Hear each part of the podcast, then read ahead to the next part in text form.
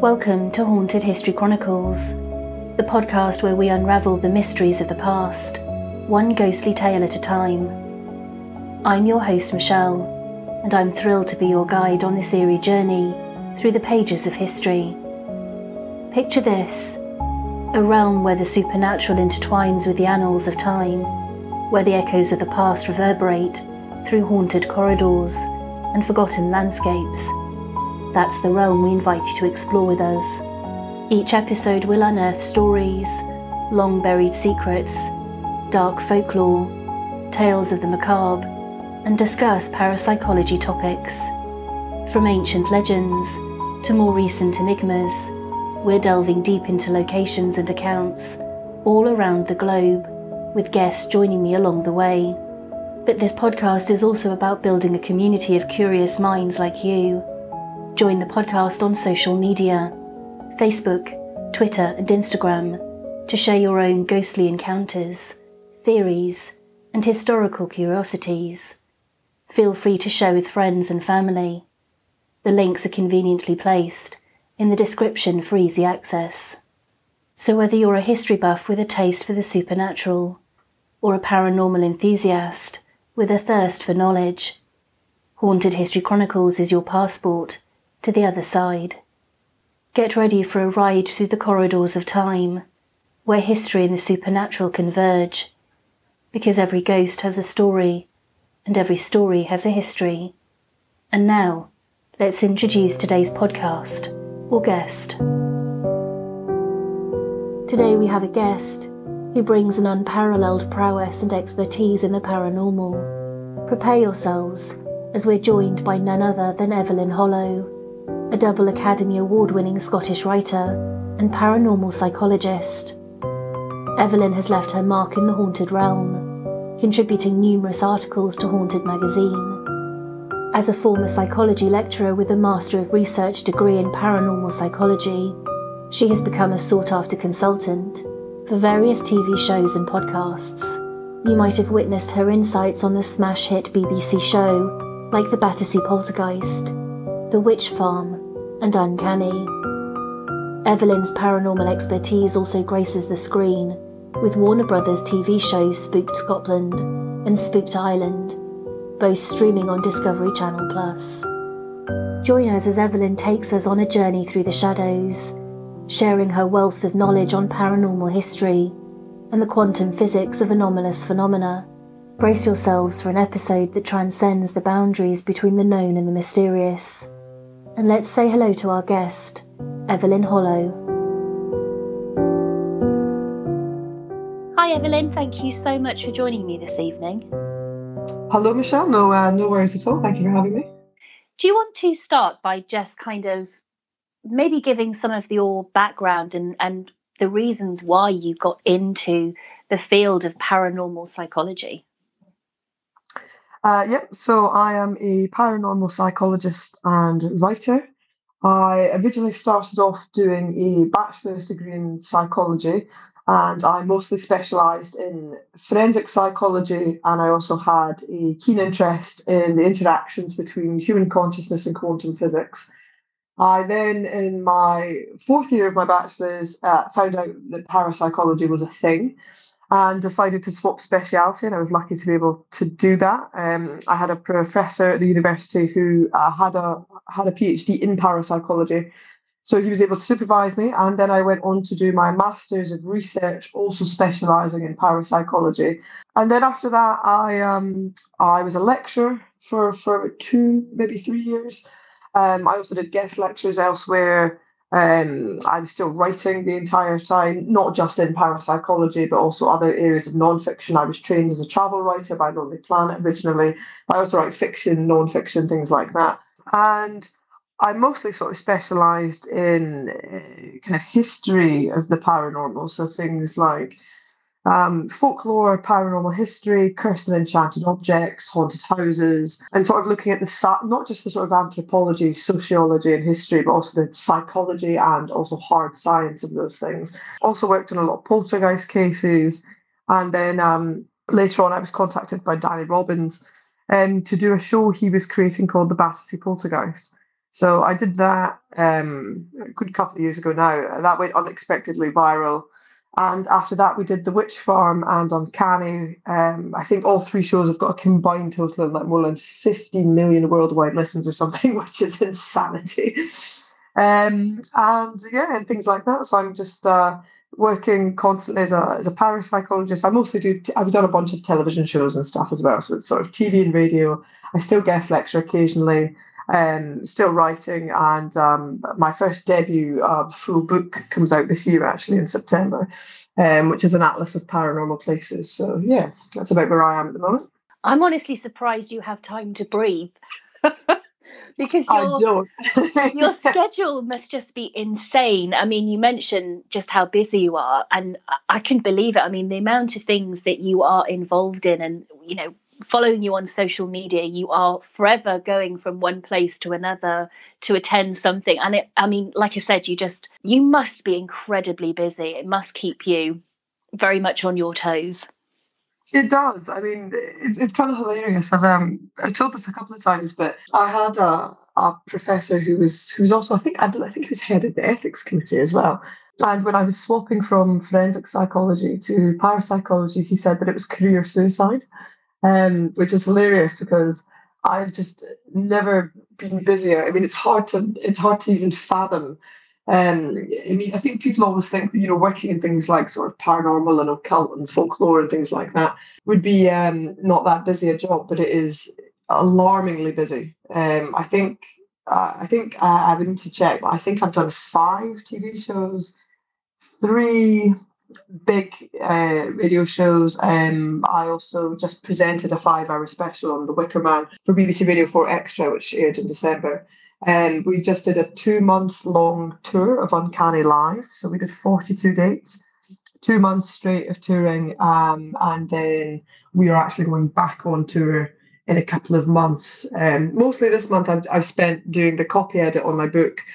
Um, pitching new books to different publisher and uh, recording the Christmas specials and stuff as soon as I came back from tour. So we were on various shows and, and whatnot and interviews and things like that. But yeah, it, um, it's incredible how much it, it never it never stops. Um, I really need to get some sort of like act. I don't have an like Danny has an assistant. I don't have an assistant, and I'm kind of getting to the point where I'm considering that maybe I should get one or several.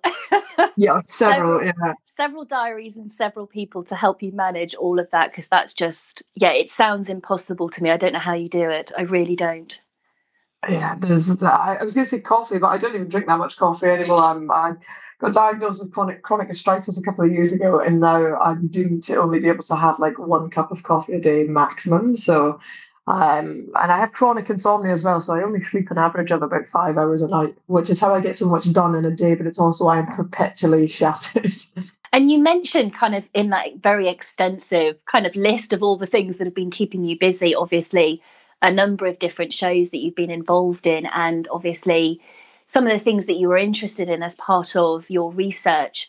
And I imagine being from Scotland, growing up in that area, just the incredible mythology and mysticism and history that the location has must have had an impact on you and I mean, I mean, it's so magical. I think it's it's unlike so many places around the world. It just seems to have something very unique that draws people in in terms of the stories that it has to yield. And, and I think that came through in one of your shows, which was Spooked Scotland. And obviously, then you've been on uh, Spooked Ireland, which I think has a similar type of feel and, and kind of history and draw to it that Scotland seems to have. Absolutely. Um, you know, Scotland is an incredibly ancient place, uh, a, a, very dense and rich history of mythology and folklore, um, you know, lots of violent history as well, which can give rise to sort of, you know, supernaturality and the paranormal. Um, incredibly complex and diverse place. Uh, the history is, is just remarkable. And you're right, it's very similar to Ireland. Um, both of us being, you know, two of the uh, two of the the two Celtic nations, or two of the Celtic nations. Um, and uh, or well, even our language sort of overlaps. So Scottish Gaelic and um, Irish, uh, as we would call it, Irish Irish Gaelic, it's just Irish when you're over there. um, is, is very, very similar. Um, and yeah, our, our mythology and kind of belief systems tend to overlap. Um, I'm Scottish Celtic pagan, but if you speak to an Irish Celtic pagan, it's you know, our belief systems are very similar. There's just a couple of, you know, sort of key names and traditions and things that are, you know, kind of variations on a theme. Um, yeah, that certainly had a big influence on me growing up. Um, my mother's a keen Arthurian scholar and very interested in the history of King Arthur and things like that. And I grew up partly between uh, Mid Calder and Livingston, where I'm originally from. I'd also a caravan park in the borders, and both, you know, the the sort of mid belt, if you like, and the borders of Scotland have incredibly dense history. Um, the Highlands and Islands, especially so. Um, and Livingston is just outside of Edinburgh. I lived in Edinburgh actually in the city pretty much my entire adult life, and that alone, I mean, we literally call Edinburgh the city of ghosts because per capita she has the most number of ghost stories of any city in the world.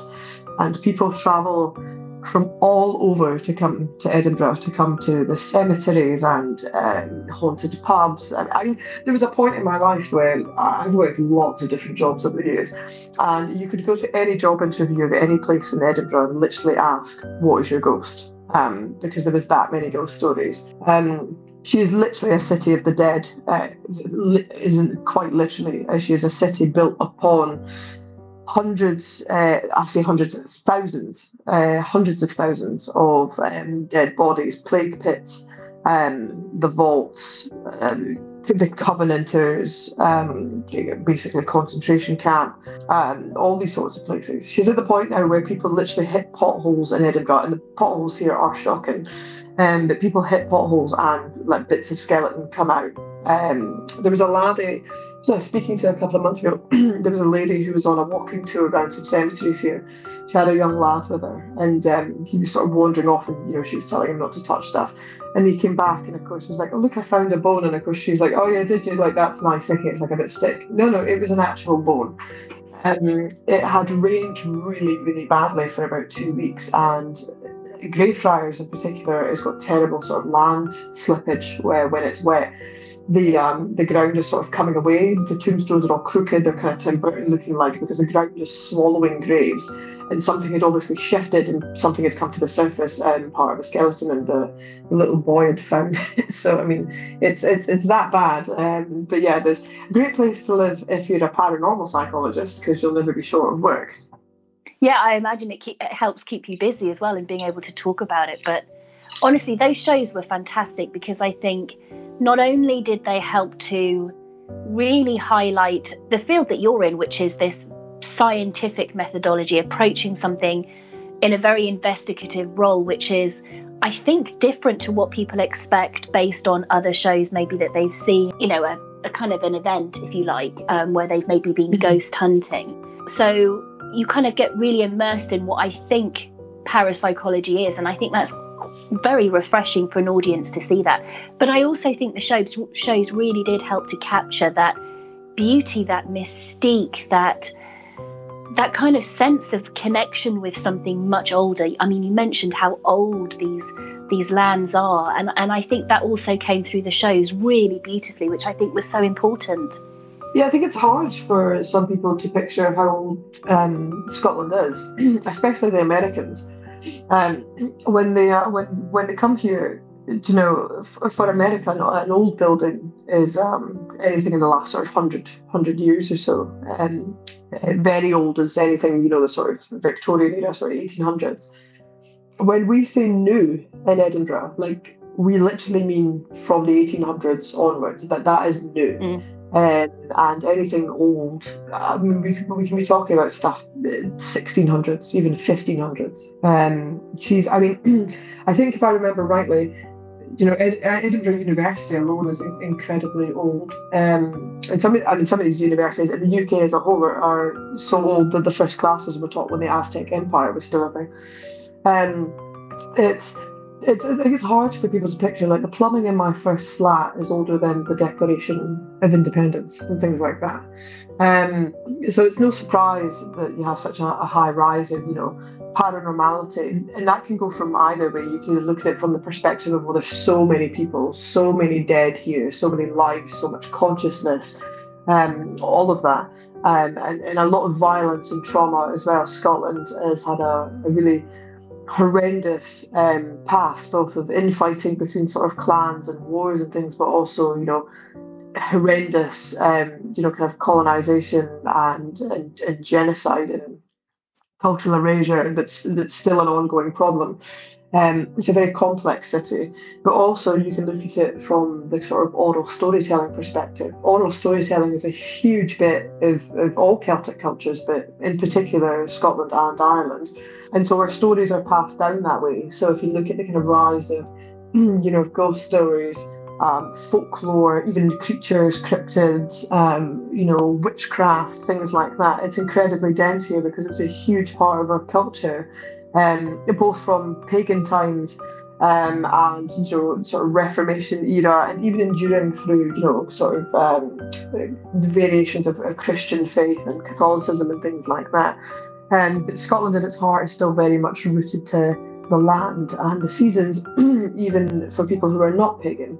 Um, and therefore, the aspect of making sense of, of the land is a, a, huge aspect which gives rise to the sort of dense uh, folklore and traditions and things that we have here. You know, not just our clothes and songs and stories, but also our entire culture, our language, everything right down to uh, you know, from the way we dress to the way we talk to the way we make sense of things to the way we teach things to other people is all completely informed by that. It's a very, um, it's a very, in its heart, it's it's still a very um, traditionalist um, folk country, um, and that rings true obviously in the more rural places, but even still in the huge cities like Edinburgh even past the kind of you know gentrification and Disneyfication, uh, this ongoing problem that we have with the city centre, um, you can still, if you look in the right places, um, still find that very traditionalist heart. I just think there's so many layers to it, and and one of the things that I just really appreciated was the fact that Scotland, I think, just had this spotlight put on it, and and Ireland too with the second the second series, and I don't think there's been many shows that have really focused on those in terms of the the paranormal. So it was so interesting to be able to really kind of be immersed in in some of what they have to offer via both of those seasons. It was it was really incredible. As i say for all of those different aspects that we've talked about the history the paranormal the folklore the all of it it just came through so so very well and so richly. And for me personally as a viewer i i hope there's more of that coming down the future because they were really incredible paranormal shows, I think. Really, really very well informed and very well done. I think um, the thing with a lot of these, I, I don't really watch um, paranormal shows. I kind of know of them. Um, they're not something I tend to sit and watch. And I think the reason I never did that was because the few glimpses of them that I always have seen have been these sort of um, uh, very American shows. Whereas, you know, um, people uh, running around shouting demon every sort of little bump and noise and things like that. So when I accepted to do the two spook shows or, or haunted shows as they're known in, in America, um, I, you know, I wasn't really sure what to expect. Um, I just, you know, I was glad that they were bringing on a parapsychologist at least, because um, a lot of these shows are, are kind of just presenters or sort of people interested in it or people that have been brought on to kind of helm it visually and uh, and then or, you know ghost hunters or things like that, um, which is fine. But um, I was glad that they, they were trying maybe to bring on a parapsychologist.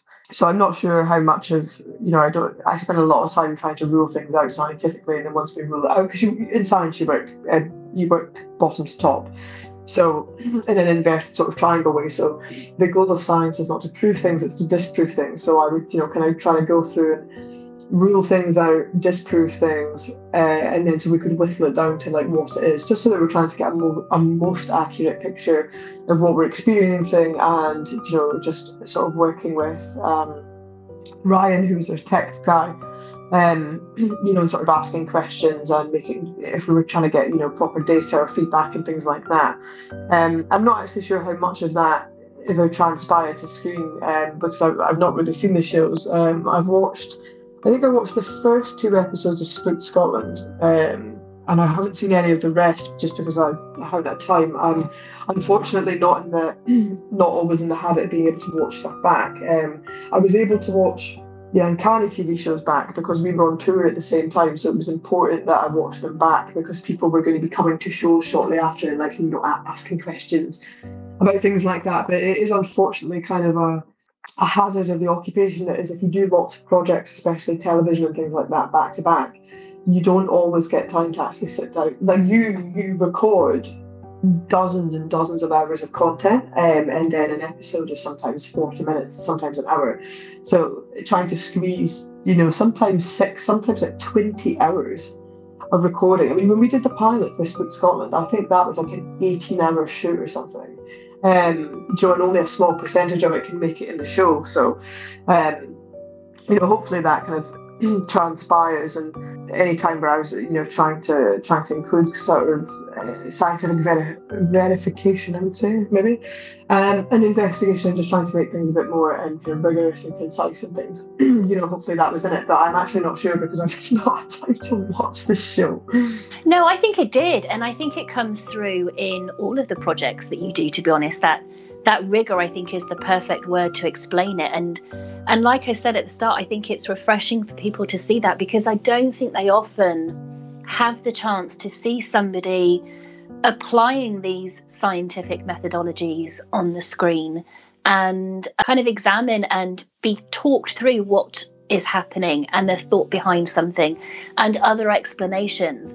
And I think it's important to show that aspect because part of the problem I think with the paranormal is that, you know, people have this perception that it is one thing. And because of that, it's not regarded as a science. And mm-hmm. and I think that's such a shame because it does mean then that it's it's kind of harder for people who have that role who really are working at this as a science um, testing things out researching adding to this collection, this body of work in terms of understanding, it makes it harder. And that doesn't happen, I think, in any other science, but the paranormal kind of has that problem. And I think part of it is the external influences that mean that there are a lot of misconceptions about it, shall we say? Yeah, there's a huge amount of uh, of misconception, and it's one of these things that even happens to me as a parapsychologist because people um, see the paranormal as sort of like folk tales, old wives' tales, and, and, you know things to scare children. And then you've also got this incredible popularity of kind of ghost hunters stuff on YouTube, TikTok, um, the American shows on that stream on um, Discovery Plus in the states, and things like this. And there's these huge misconceptions. Um, and then I come in and I'm an actual qualified scientist, and um, you know people don't think it's a thing. And of course, even within the sciences themselves, and I don't think they realise that you know I've two degrees in it. And um, I went to Queen Margaret University, but Edinburgh Uni itself, one of the oldest and most respected universities in the world, has an entire building for it, the KPU, the Koestler Parapsychology um, unit, and uh, which I believe is still helmed by Caroline Watt. And it's uh, you know it has this entire building dedicated for the kind of study of anomalous phenomena and not everything in the paranormal is even like you know sort of creatures and cryptids and poltergeists and ghosts and stuff. It can even be things like um, you know precognition. It could be um, out of body experiences and coma patients and things like that. There's this incredibly diverse sort of neuropsychological aspect of it. There's also sociological and anthropological aspects of it as well. If you look at things like what is the psychology of cult members, like how do people get sucked into joining a cult? Um, what happens to you know a mother that may be struggling with severe postpartum depression, um, who believes her, her child is a demon and things like that? Uh, you know how how could we work with psychiatrists to have informed and up to date, you know, diagnostic statistical manuals and psychometrics and things like that to help these people. You know, what is the actual psychology of paranormal belief? And the thing is, it's an incredible thing that gets written off so often, which I always am stunned by, because in my opinion, it's the central tenet of the human existence. Every single culture, everywhere in the entire world, throughout all of history, right back to the dawn of the first uh, proximate sapiens, has had some sort of belief, whether it was uh, you know, belief in gods and deities, or belief in unseen forces, or belief in life after death, or even just like superstition and ritual and practice and things like that.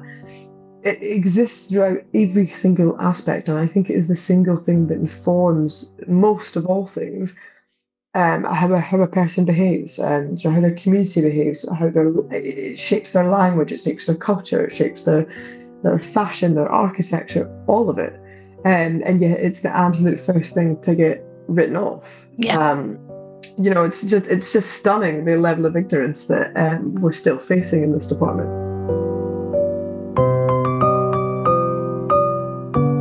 Hey there.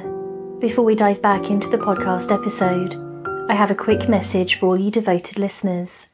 If you've been enjoying the eerie stories and historical mysteries shared on any of the podcast episodes over the last few years, here's your chance to become an even bigger part of the ghostly community. You can now support the show by buying the podcast a virtual coffee. That's right. Just head over to kofi.com forward slash haunted history chronicles and treat the podcast to a caffeine boost.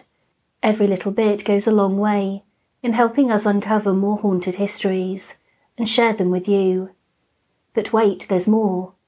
For those who want to dive deeper into the world of the paranormal, consider joining our Patreon family.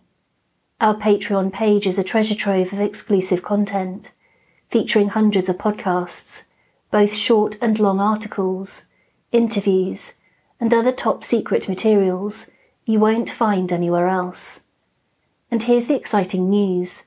For February, all Patreon members, across all tiers, will receive bonus daily podcasts. It's like a paranormal advent calendar for the entire month. Now is the perfect time to join, support the show, and unlock a growing library of chilling encounters, reports, and in depth research. Simply visit patreon.com forward slash haunted history chronicles to become a patron today. But wait, I'm not quite done yet. If you're looking to show off your love for the Haunted History Chronicles in other ways, check out our brand new shop. We've got mugs, stickers, clothing, bags, and more, all featuring unique designs inspired by the podcast. So why not visit teepublic.com and the Haunted History Chronicles shop page to snag your spooky swag? Whether it's buying us a coffee, joining me on Patreon, or rocking some Haunted History Chronicles gear, your support keeps the paranormal flames alive. Every small contribution helps me to continue to bring you more guests and deep dive content. All the links to the podcast Ko-fi page, Patreon, and the shop will be in the podcast description notes. You can also find them on our social media pages. So if you're ready to take your Haunted History Chronicles experience to the next level, head on over, show some love, and let's keep those ghostly tales alive. Now, back to the supernatural stories. You won't want to miss what's coming up next.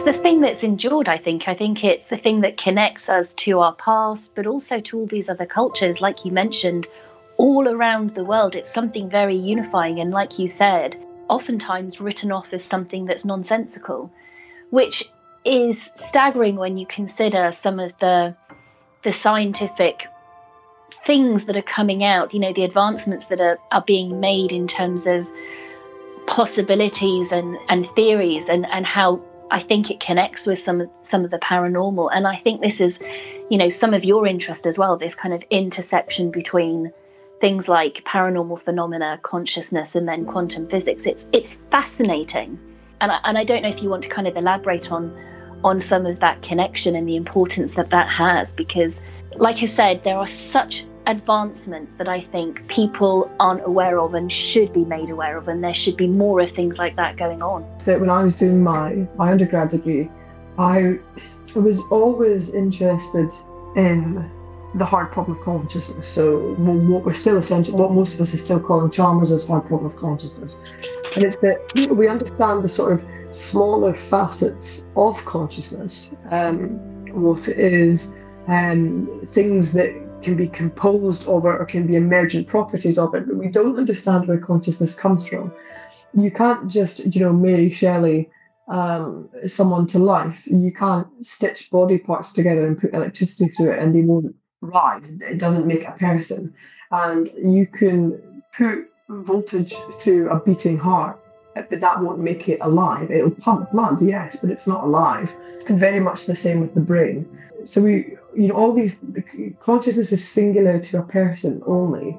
It is the fundamental aspects of who they are. You know, if you look at the sort of ship of Theseus experiment, uh, ship of Theseus, I think rather. If I was to take bits off of a body right the way up into the brain or the head, essentially, you're still you. And then even the head, we could take off the face, um, bits of the skull, the jaw, things like that. But fundamentally, the brain is what you are. You're a brain piloting a big meat suit. So we think, okay, well, this consciousness, you know, look, it must be located in the brain, but we don't know that for sure.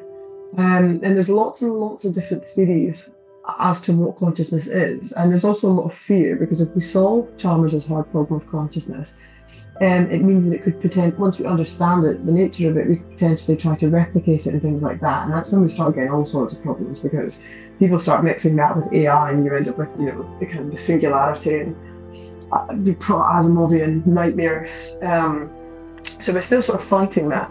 And to me, I felt that consciousness may not it may be something that's very, very small, or made of component particles that are very small. So, like, it, rather than it being a single thing or a single, you know, biological area or mass, um, it may actually be made of individual uh, particles or molecules, things like that, that may, when composed together or in a certain order, give rise to consciousness. And if that's the case, then it would be governed by quantum physics and not classical physics, because classical physics govern large things and, and the quantum governs the very small. And once I considered that, I realized that if that was possible, if that is true, um, then it would explain a huge amount of things that, that we attribute to paranormality and you know things that seem like magic or seem impossible. Um, you know, we talk about things moving through walls or things passing through solid objects. We know that that happens in the quantum. And um, the ghost particle, the quark, does that. It, it you know, it, it, doesn't just pass through walls; it passes through planets. Um, things that appear in the paranormal stories of things apporting and disapporting, like in poltergeist cases, so an object appears and then suddenly disappears. We know that that happens in the quantum. That we know that there are particles that do that. Um, there's lots of other things, and you know, and the kind of similarities. So I considered that if consciousness is governed by quantum physics, that that may give a rise to an explanation um, for many um, paranormal aspects. Um, it's a case of proving that. There have been multiple experiments that have very promisingly shown over the years that we think um, that, that consciousness may be molecular or, or individual particles. Um, and we also, you know, are increasingly proving larger theorems and things like quantum entanglement, string theory, things like that. We've now proved, and not only proven, but we're doing it on an increasingly larger scale.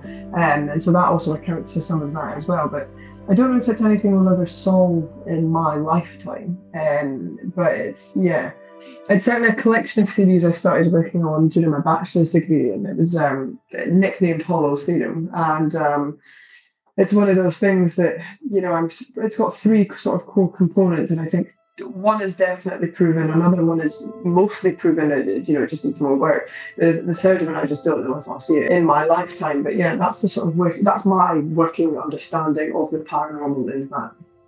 But it is, it's so, I mean, it's so interesting when you think about things like phenomena like time slips, for example. It just, it helps to make things like that seem much more possible, if that makes sense. And we see really strange things in nature, don't we? That that kind of help to show this. And and again, it just it blows my mind that there are still people who who aren't willing to kind of look at this as as something to study and to really take seriously incredibly simply because of the reputation that it has because there are so many things that I think are still there to be debated and to be researched and to be explored really thoroughly and i think this is kind of, for me i think this is the kind of the real kind of next step and the the kind of the things that we would like to see going forward to really try and i don't know enhance to move thinking forward i don't know. But it's certainly a really really fascinating aspect of of some of the research that's that's being done and things that are coming out at the moment which is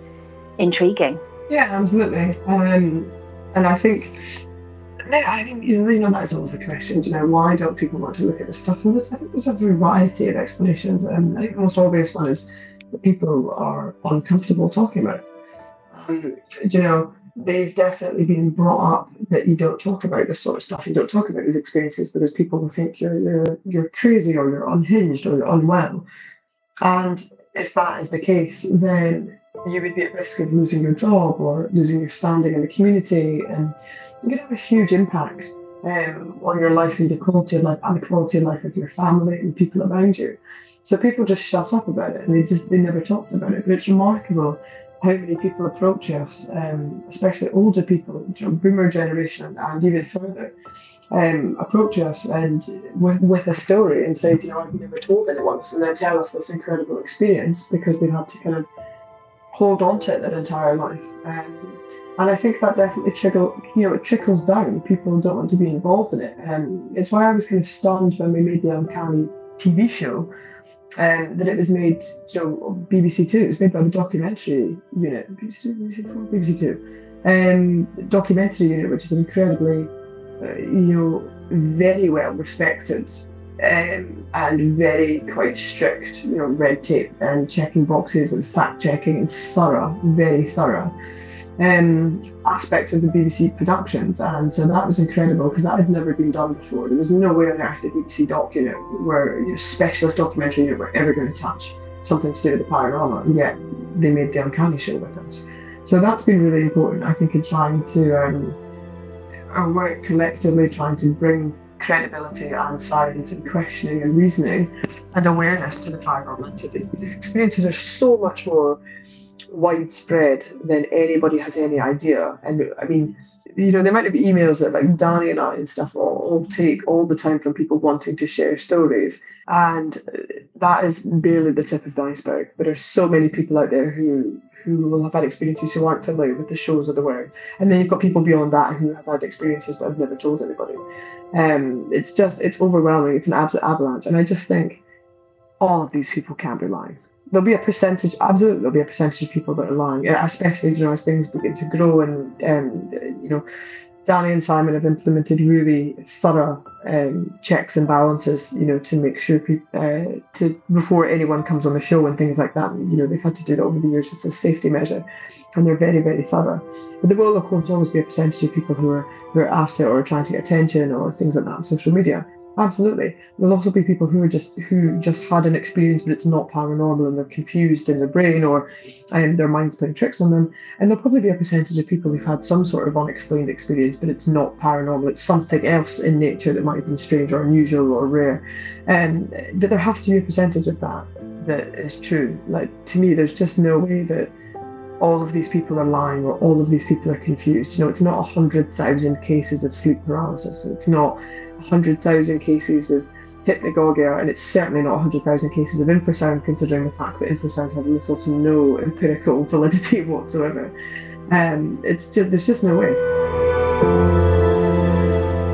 I think something you touched upon is absolutely valid and right, which is that I think Uncanny has made it okay to talk about it. The impact of that has not only to bring it to the awareness and the consciousness of people watching and consuming either via the podcast or the TV show, but also the fact that it, seems to be trickling down in really tiny small ways into into shows that you wouldn't necessarily expect it to to come through in. And i remember recently i was watching a a documentary program with stephen fry and he was looking at the migration of a, of a butterfly, the monarch butterfly, from this one particular region in Canada to this far more remote place that was ten, tens of thousands of miles away. And during the, the course of this, this migration, the the butterfly itself that starts off is not the butterfly that arrives at the, the destination that it's traveling to. It's the next generation.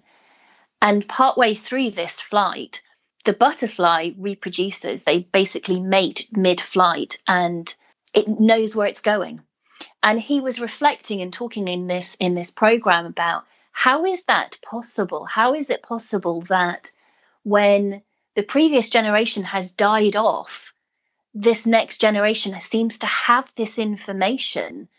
And it was just really fascinating to see some of this kind of conversation, this topic about strange matters coming through in a nature program, a documentary program about butterflies. And, and I think you see little things like that starting to creep through that makes it okay to talk about things that are a little bit unsure, you know, strange or unsure that people maybe wouldn't have talked about so much five years ago or 10 years ago. Yeah, absolutely. I think it's, yeah, all of this stuff is really fascinating. I think that we often don't consider the term of even like the word supernatural because we, we sort of use paranormal and supernatural interchangeably. But supernatural in particular, uh, or even even the use of the term preternatural, we forget that we're talking about aspects of nature. So you were mentioning about the butterflies there nature does the most incredibly bizarre stuff all the time. And people, they kind of have this separate notion in their head. They consider themselves, uh, they consider human beings and human consciousness to be an aspect of nature separate from itself. And it's simply not true. If all of that strange preternatural and supernaturality and strangeness is true of nature, then it has to be true of us and it has to be true of our consciousness. We have this terrible separatist attitude in humans. You're thinking that we're not part of the system. And if you look at religions that do, i.e., paganism, that fundamentally believe all you are is part of the part of nature, or you are all one thing essentially together. It's all kind of homogenous. There's hardly any distinction. You know, we are the land, the land is us. Um, and look at it. All of those sort of belief systems have a much closer tie to things like you know rituals and paranormality and spiritualism and things like that um, and i think that's probably why because we have a, a you know perhaps a better understanding of the inherent strangeness of nature and that that inherent strangeness also applies to us Absolutely. I think there's something about us that somehow we feel we're a bit more superior to it all.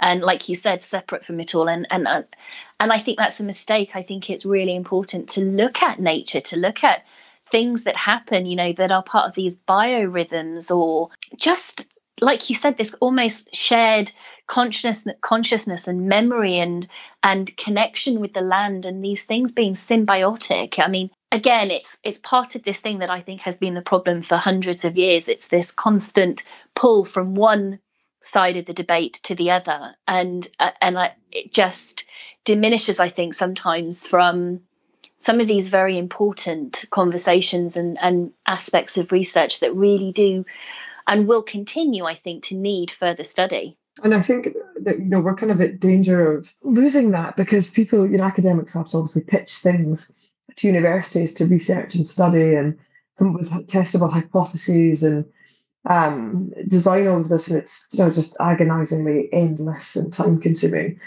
But the thing is that it all relies on funding, and then people want to fund things um, that have got you know sort of promised results. The you know they're obviously funding things like medicine and tech and whatnot, but they're not really interested in funding the unknown because everything is about capitalism. So academia sees it as a bad investment, and potentially. You know, someone says, "Listen, there's this really strange thing that happens, and we want to test how it happens, and if it happens elsewhere, because we'd like to understand what it is." Nobody is about to pony up, you know, 500k for that. Um, they want, um, you know, strict results and things like that. So we kind of are at risk of losing that really um, interesting and sort of curious nature just of the unknown and of the strangeness and of the kind of uh, inherently more fringe and sort of weirder bits of science you know and, and, it is incredibly difficult to, to keep going you know people always say well why don't we why don't we research that why don't we test it or examine it and money capitalism yeah. that's the answer that's why just to come back to what you were saying, I think you're absolutely right. I think money plays such a big part of that. And what dominates science is where people want to put that funding for other reasons. And this this whilst it's so important i think to the kind of the questions that we have as human beings it, it doesn't send a rocket to the moon and it doesn't you know it doesn't do all of these other mm. things that i think are where the fun the funding and the money comes into it sadly yeah absolutely yeah absolutely honestly it's so fascinating to talk to you about the science and like i said i just think this is this is part of what i certainly hope are some of the developments to come within the field because it's so intriguing. And you know when you when you look and you kind of dive into some of the research material in the papers and and you see some of these things being demonstrated by scientists. I mean i remember vividly a few years ago the the experiment with the the flowers in water and it just blew my mind how the water remembered the flower. I mean it's just there are so many things that I think are being done and shared, which are just fascinating. And like I said, I hope that's some of the development to come within the field because it's so interesting. And i think it pro- will will add so much to what is a ghost. What are some of these phenomena like time slips and explaining possibly some of these things hopefully in the future. Yeah hopefully it's one of those things you know will ever kind of be solved in our lifetime um, even recently when we were doing uncanny for television we had an episode where we, we talked a little bit about time slips um, and um, even off the back of that, you know, one of the sort of most interesting cases or aspects of the case, in it, um, we had uh, a person who reported experiencing quite an intense time slip, and uh, we found someone else who'd been there at the same time through the show.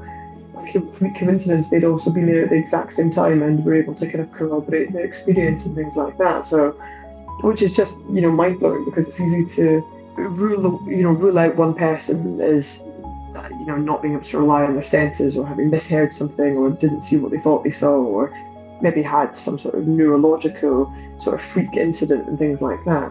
And um, it's much harder to rule that out when you have several people kind of all at the same time.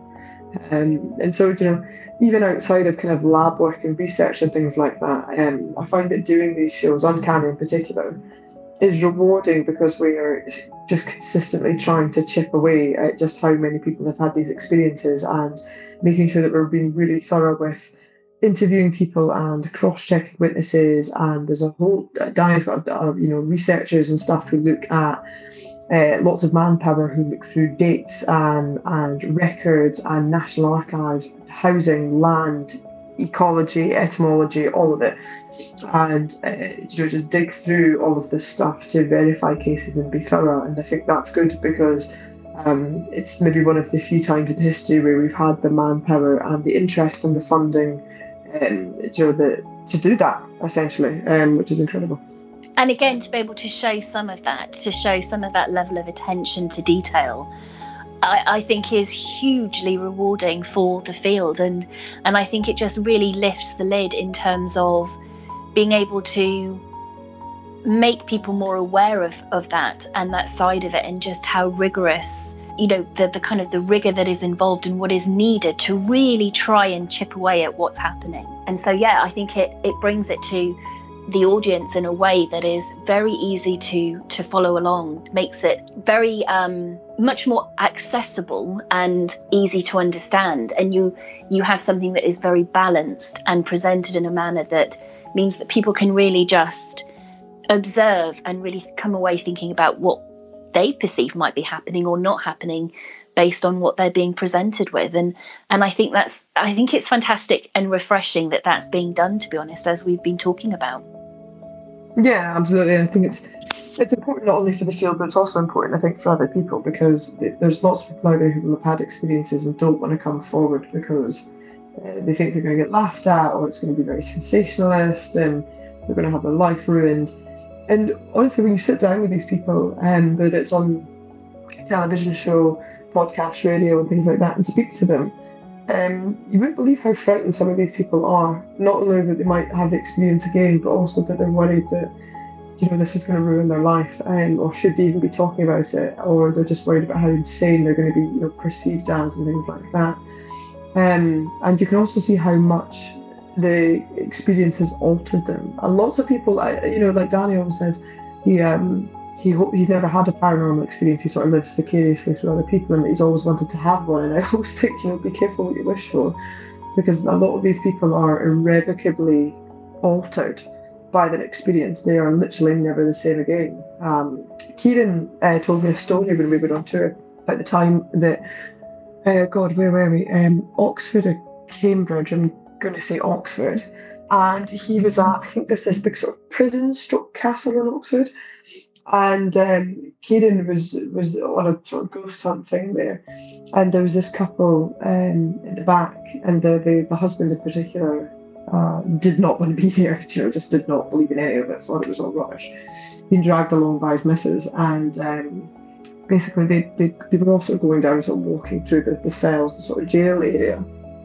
And when they, you know, they, they'd walked past and seen someone in one of the cells, and thought, oh, you know, it's a sort of mannequin, just sort of like Edinburgh Dungeon style sort of thing, you know, yeah, like prop. And then they realised that it was an actual person, and it was just a person, like a man sitting in the cell. I, I imagine what was he doing? I wonder imagine Kieran said, think he was just facing the wall, like scratching into the wall or something. It was something awful. Um, and uh, and then he wasn't there. You know, basically vanished. And the guy had to be fit. The husband had to be physically carried out of the place because he was absolutely catatonic with fear. You know, he he thought all of this was rubbish. He didn't believe in it at all. And then he walked down and he saw a full person, is really you and you or I, in a, in a cell locked up, you're scratching into the wall or screaming or whatever he was doing, and then he just simply wasn't there. And um, you know, and there, was nobody down there. Um, you know, security cameras or whatever. It just wasn't there. And both him and his wife saw it at the exact same time. And it was just real as a physical person. Yeah, it, he was absolutely catatonic. Kieran said he was c- completely like white. Kieran said it was the first time he'd ever actually seen a human being go literally as white as a ghost. Um, and uh, he was completely speaking gibberish. He couldn't get a word out. You know, they took a shock blanket on him and stuff. So I always think, you know, be careful what you wish for. Absolutely, and and I think that proves something that you were kind of referencing earlier, which is this challenge to the status quo. And for for people who find this difficult to kind of grapple with, I think it is because they don't like to deviate from the path that they think to have that challenged or or kind of subverted in any way. And I think when you have something that challenge, challenges that, when you experience something that you can't explain, it really can be truly, uh, you know, life altering because it has completely shifted your world, your thinking, and how you view things. And I think that's why it can have that very strong, lasting impact if, if you've had a moment like that. Yeah, it's something that you don't forget if it's if it's truly something that you can't explain. Yeah, absolutely. yeah, it's, I think it's something that ever leaves you, but I think also worse than that, the reason people are so messed up by it is that um, it completely challenges their entire worldview. So they have to challenge everything they think they know about um, life after death, um, about their religious beliefs or, or personal sort of belief systems, um, about previous stories that they've heard, just all of that. Um, it literally challenges their entire worldview essentially. And I think that is what I don't think I think that's one of the most incredibly insane things that could possibly happen to a person, and there's no way to be to go back after that. There, there will from that point in your life, there will always be a before and an after, essentially. Just to kind of bring things together, one of the questions that someone asked me to ask you is do you have any recommendations for you know really good paranormal research books or places to start engaging with the topic if they're interested in in kind of doing their own study or their own kind of um, deep dive into some of these areas? Do you have any recommendations? That is a good question. I'm actually sitting in my office just now to look at my bookshelves. Um, so if you're interested in sort of understanding uh, quantum physics and consciousness my recommendation, and, and, I understand that can be an insanely daunting and complicated subject to get into. So if your, you know, knowledge of physics is, is fairly rudimentary, um, and you like walk through the concepts and also the concept of consciousness, and then also how they meet, so you know, a complete walkthrough for you know for relative beginners, I would recommend the book Quantum Enigma um, Physics Encounters Consciousness. It's by Bruce uh, Rosenblum and Fred Kuttner. Um, it's published on Duckworth Overlook. And that would be my recommendation. That was uh, it's one of my favourite books, and that's a very good jumping off point. I got, see, in terms of parapsychology, actual books, all of mine are very old. A couple of years ago now, um, I was sent a copy of this. This, this is a big book. It's not the copy I have is not a hardback. It's about 500 odd pages. It is a big book. Um, it's called A Short History of Nearly Everything Paranormal. It's by Terje G. Simonsen. Um, I don't know if I'm pronouncing that correctly. It's T E R G E T E R J E is the first name. Terje Terje G. Simonsen. Um, and uh, that is published on Watkins. Um, it was actually the winner of the Parapsychological Society Book Award in 2019, but it is a huge, comprehensive book everything from sort of like psi, um, you know, uh, PSI rather, telepathy, you know, just a kind of unknown, uh, so yeah, sort of PSI, you know, uh, precognition, things like that, mysticism, um, psychic pathfinders, uh, sort of general sort of mythology and things like that. You've also got clairvoyance, Project Stargate, um, different sort of mysticism, uh, mystic beliefs of the capabilities of the mind with religion. Uh, you've also got famous um, psychologists and scientists. Um, you know, zombie theory, anthropology, spirits, modern myths, just loads of stuff. Transpersonal psychology, um, also classical psychology as well, so you've got things like you know psychoanalytical perspectives. But yeah, if you want a comprehensive book, I would say probably that one. A short history of nearly everything paranormal by Simonsen is the surname. Um, would be my recommendation. And I would say if your interest is in looking at a kind of complex, you know, sort of more sort of comprehensive understanding of just sort of supernatural cases in general, like where where would I begin? Um, a book that both Danny and I are fond of is the book Supernatural by Colin Wilson, um, which is also published on Watkins. Um, you know, we, we've discussed that book multiple times. It's a, it's a good sort of little bit of everything book. It's very accessible, and I think if you're looking at um, sort of general folklore and sort of legends and cryptids and creatures and things, then I would recommend Breverton's Phantasmagoria, which is by Terry um, Breverton, and it's published on Quercus. Um, but yeah, hopefully those are some jumping off points. I yeah, I, I was going to say some of those are some of my favourite books. So yeah, I think they will be really good recommendations for people listening. So thank you for kind of sharing some of those and and sharing your enthusiasm and knowledge and passion for for the subject to as part of the discussion today. So thank you so much for your time. No worries. Um, thank you for having me, Michelle. Always always happy to chat to people. And I will make sure to put all of your details on the podcast description notes, etc., so they can find your website, they can follow you on social media, so they will know when your book comes out later on in the year and and all of those other things. Because you know you do an awful lot. You you work so hard, as we kind of mentioned at the the start of the podcast. You are doing an awful lot, I think, for the field and helping to bring some of that to all of us as the general public. So yeah, thank you so much for what you've, you've been doing, really. I'm happy to do it. So, you know, I'm it's never lost on me how, how, how privileged I am to to do the job that I do. Very there's very very few of us, and it's an incredibly difficult field to get into. And um, you know, it's uh, literally the least boring job in the world. it is incredibly hard work, um, but it is the literally the least boring job in the world, and that is absolutely never lost on me. Um, how, how grateful and how lucky I am to be able to do it. And hopefully, um, you know, my insights or my conversations are at least, I guess, interesting if nothing else, or or useful to anyone in any way. But yeah, obviously, if people have questions. I'm on social media and Twitter and Instagram and stuff, and I'm always happy to chat to people. If they have any weird queries, the weirder the better. I'll try and help. Don't you just love it when someone puts out there though the weirder the better? yeah, I get a lot of weird. I, I, can imagine you get a lot of the weird questions. But oh, honestly, oh, yeah. it's been it's been such a joy to talk to you, and, and you you have just such a wealth of, of knowledge and information. And yeah, I think I'm really looking forward to your book. I, I imagine it's going to be a really well you know put together, considered book with a, an awful lot of information and something very valuable to the collection of books that I've got. So I'm really looking forward to that one, as um, I think most people will be, to be honest. Well, here's hoping. Um, it's uh, it's it's certainly. Um, I had a meeting with my publishers the other day, and I saw some. They sent me some mock-ups of the the inside of the layout because we've got um, a cartographer who's done maps for every entry and you know full color photographs and stuff. And it's it's a it's a good looking book if nothing else. It's it's a handsome book. So um, hopefully, uh, um, you know, when it comes out, I'll be very proud of it, and hopefully, other people will enjoy it too. I can't wait. Honestly, thank you so much for your time, and uh, I will say goodbye to everybody listening. Bye, everyone.